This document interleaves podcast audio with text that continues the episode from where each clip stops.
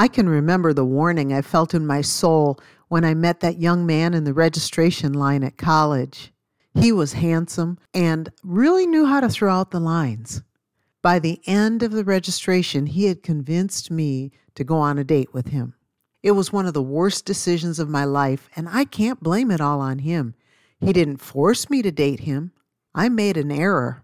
I followed my heart, and I learned the hard way how damaging that can be.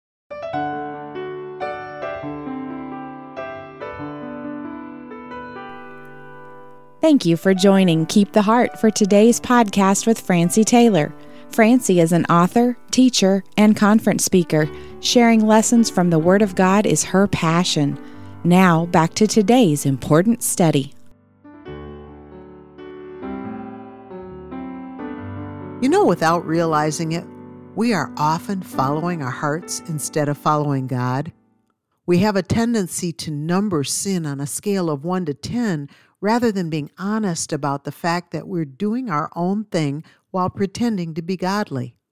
Follow your heart has become the repetitive motto that sounds so noble, but it is misguided.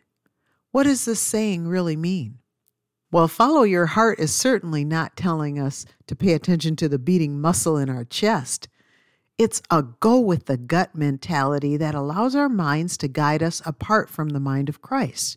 Follow your heart sounds like a training camp slogan for the painful life. God never intended for our hearts to be our guides. He is our guide. But when we ignore God's leading and go with our heart's desires, we end up in situations that cause anxiety and even despair. What is your true life purpose? Are you just here to feel good and jump from one experience to another until you're old and worn out from a life that left you emotionally bankrupt? Young adults aren't the only ones falling for this vain philosophy. In fact, they may have learned it as they watched their parents or others in authority who did their own thing and wrote their own free passes cloaked in excuses. This topic has earned a list of four reasons why we should not follow our hearts. Let's consider them together. Number one, trusting our hearts shows a lack of wisdom. Proverbs 28 26 says, He that trusteth in his own heart is a fool, but whoso walketh wisely, he shall be delivered. If we're trusting our hearts, it's the same as special ordering our own dose of pain. Trusting in our own hearts marks us as fools, but walking with God is evidence of wisdom. There are so many painful lessons that we wouldn't have to learn if we would reject our self direction and follow the wisdom of God's Word. So think about it in your own life. What plans are you making right now that you've told God about, but you haven't asked Him? When we treat God like an optional counselor on the sidelines, or worse yet, like a firefighter in the sky waiting to put out the fires we've started, we can't blame God for the outcome. If you've been running your own show and leaving God in the background as someone to call in case of emergency, you may end up learning some very painful and expensive lessons. We know when we're doing our own thing instead of following God. We know. The God given conscience speaks against us, leaving us anxious and edgy. Trade the false confidence for true wisdom.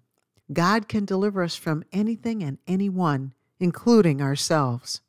Number two in the list of reasons why we should not follow our own hearts? Well, it's because our hearts are deceitful. You are so familiar, I'm sure, with Jeremiah 17, verses 9 through 10. It's warning us in this passage that the heart is deceitful above all things and desperately wicked. Who can know it? And then it goes on and answers who knows it. It says, I, the Lord, search the heart, I try the reins, even to give to every man according to his ways and according to the fruit of his doings. We pretty much get what we have coming to us when we follow our own hearts. The Strong's Concordance tells us that the deceitful heart is crooked, polluted, and fraudulent. It is not shameful in our culture to be deceitful. But people who are pretending to be godly while secretly living as if they were still unbelievers have a lot of explaining to do when they get caught in their dishonesty. Not to mention the explaining that a person would have to do when they stand before the Lord one day. We live in a fallen world. We know this and we've become contaminated by the behaviors and values of this world. Think about how your own values may have shifted over time. It's like a person who is swimming in the ocean with their back to the shore. You've heard me share that illustration before. It's really hard to tell that you've drifted when you don't have a fixed point of reference. God's Word is our fixed point. Without it, we would drift away from Him and everything that is best for our lives. This is one key reason among many why we need to be very suspicious of anything that takes us away from the habit of daily Bible study. Drifting is natural to us. Deceit is even easier when we're spiritually malnourished. Spiritual starvation makes a Christian irrational and unstable. Even when we're in the Word daily, we still can't follow our hearts. The number three reason why we don't want to trust our hearts is our hearts can be filled with pride. Proverbs 28 25 tells us, He that is of a proud heart stirreth up strife, but he that putteth his trust in the Lord shall be made fat. That phrase, made fat, is referring to prosperous or satisfied. God satisfies us. But when we're operating in a proud heart, we're just going to have a lot of trouble, and most of it will be the result of self inflicted trouble. The prideful heart is a trap that anyone could fall into, and it usually brings some form of discord with it. We can possess a prideful heart and be unaware of it, but one of the marks is that we have a lot of people problems. A proud heart leads a person to meddle in other people's affairs. It also breeds a contentious spirit, making us hard to live with. Having a proud heart makes us very poor representatives of Christ. A prideful heart is not safe to follow. God wants to develop meekness and lowliness in our hearts, which makes the spiritual heart healthier. And the fourth and final reason why we should not follow our hearts our hearts are filled with impurities. In Matthew 15 8, Jesus had to rebuke the Pharisees by telling them that this people draweth nigh unto me with their mouth and honoreth me with their lips, but their heart is far from me. The same could be said of us when we become consumed with our traditions and disregard impure motives. Jesus went on to explain this principle of the impure heart to his disciples in this careful explanation found in Matthew 15 18 through 20. It says this But those things which proceed out of the mouth come forth from the heart, and they defile the man. For out of the heart proceed evil thoughts murders, adulteries, fornications, thefts, false witness, blasphemies. These are the things which defile a man, but to eat with unwashen hands defileth not a man. Here's the nutshell version. The Pharisees were worried about the disciples breaking their hand washing tradition. Jesus cleared up the matter by explaining that dirty hands are not as bad as a dirty heart.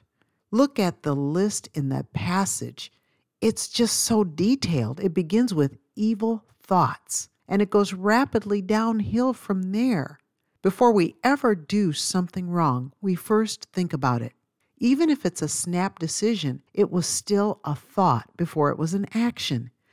When we follow our hearts, we're relying on a storehouse of contaminated ideas. Psalm 28, verse 7 reminds us that trusting in God brings rejoicing to our hearts. The Lord is my strength and my shield. My heart trusted in him, and I am helped. Therefore my heart greatly rejoiceth, and with my song will I praise him. Follow the Creator of the heart. He knows what brings true satisfaction. You've been listening to Francie Taylor. For more from Francie, visit keeptheheart.com for devotionals, books, and the popular Bible study series, I See You in Christ unconditionally. ICU is flexible by design and encourages users to develop the habit of daily Bible study. Visit keeptheheart.com today. Thank you for listening.